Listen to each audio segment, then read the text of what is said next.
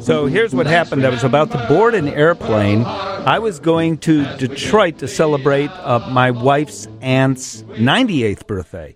And I see a gentleman waiting to get on the airplane, lining up just like everyone else, wearing a hat that says something like U.S. Veteran Pearl Harbor. So I said, Are you really a veteran of Pearl Harbor? And Herb Elfring said, Yes, I am. It turns out he was assigned to the 251st Coast Artillery, part of the California National Guard. The unit's job was to protect airfields, and they were not expecting an attack, which of course did happen on December 7th. He has a World War II medal, American Defense Medal, American Campaign Medal. He's about to turn 101 years old.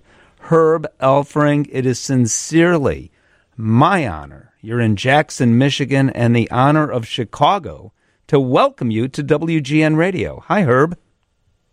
Hi. Well, Hi, Steve. It's Steve. It is so nice to talk to you. Tell me what happened as you can remember on December 7th. the morning of December 7th, I had all, uh, just finished my breakfast and was really reading uh, information on the uh, uh, bulletin board on the uh, side of the uh, of the orderly room when I heard this plane coming, but I didn't pay much attention to it, and uh, and uh, next thing I knew, there was a line of strafing bullets going past me about 15 feet away. And I looked up and saw this uh, red ball on that airplane and thought, my gosh, that's a Japanese airplane. And that was the that was my beginning of uh, the morning of World War II, uh, well, uh, beginning of December seventh, nineteen forty-one. Yeah, did you but know it? That, did you know at that instant that yes, we were going to war, we were being attacked, and uh, what was your response? Well, uh, my response was uh, just waiting to see what was happening within the camp. Yeah, see, I was I was in Camp Malakole, which is just down the shoreline a little ways from Pearl Harbor. But in the while I was there reading the bulletin board, I could hear this bombing in the direction of Pearl Harbor, but didn't see what it what was going on there, and thought that uh, there must be some kind of a war exercise going on that I don't know about. Until you realized that it was the real thing. Until that, until that zero, it was a zero plane, not a bomber or a torpedo plane that zero came over and strafed, uh, did I did I realize that something was happening right immediately?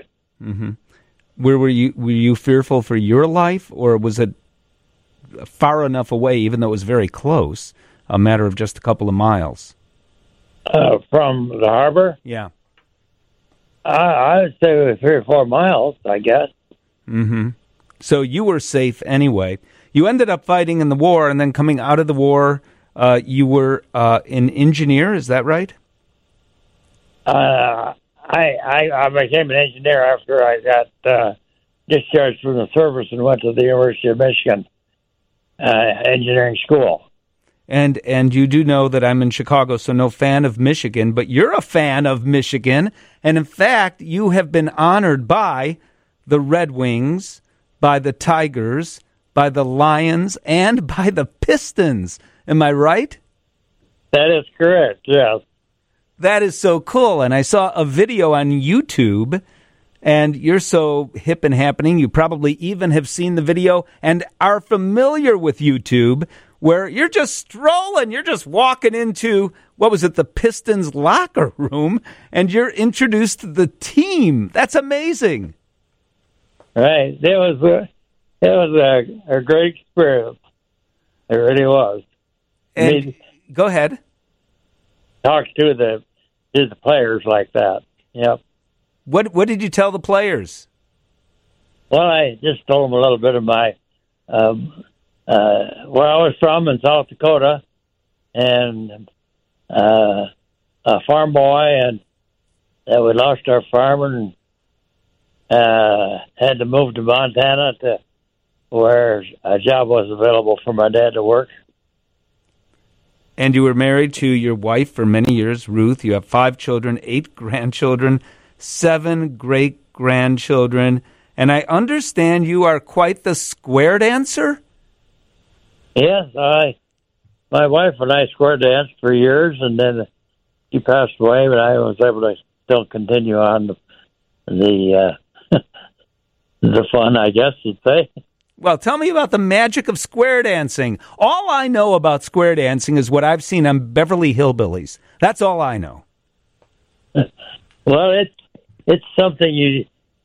Oh, first of all, you start off in the fifth grade with a lesson from uh, uh, by by somebody, from what I hear, and all you learn is allemande left and nosy do for the most part.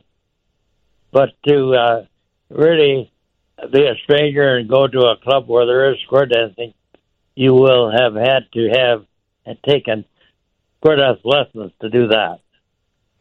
And you've taken lessons? I have taken some lessons, yes. Yeah. And how do you know who to do si do with? Well, you go by a caller. You know, you do you do what a caller tells you to do and you you understand all that lingo. So when the caller is saying, I don't know, square the partner round by round, eh, you know, and they talk really fast, you you you understand all that language? Well, he has to call what you you could understand and do, you know.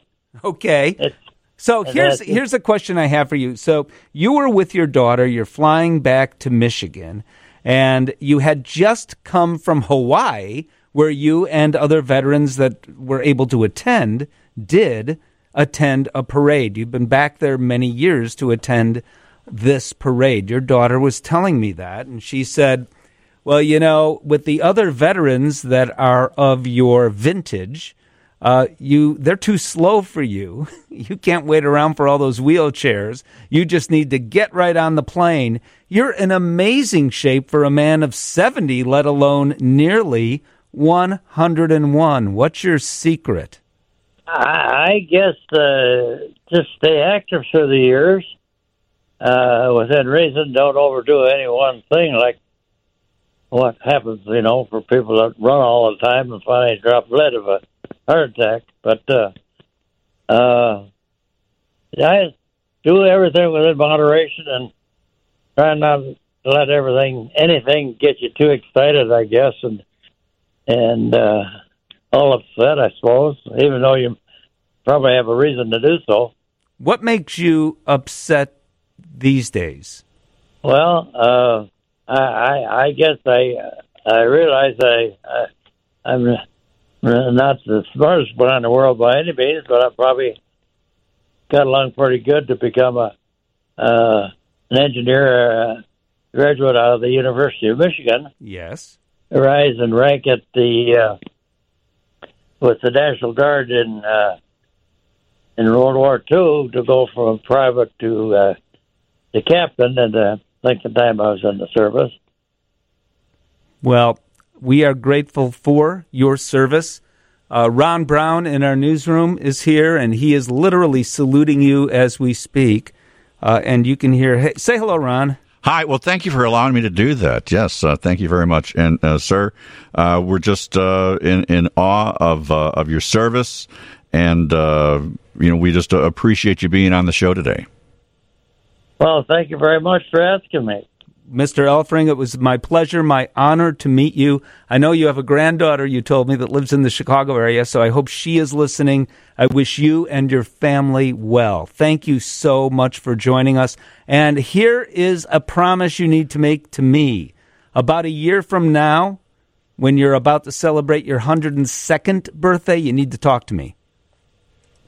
All right, that'll be March 29th. It's on my calendar. My producer will write it down.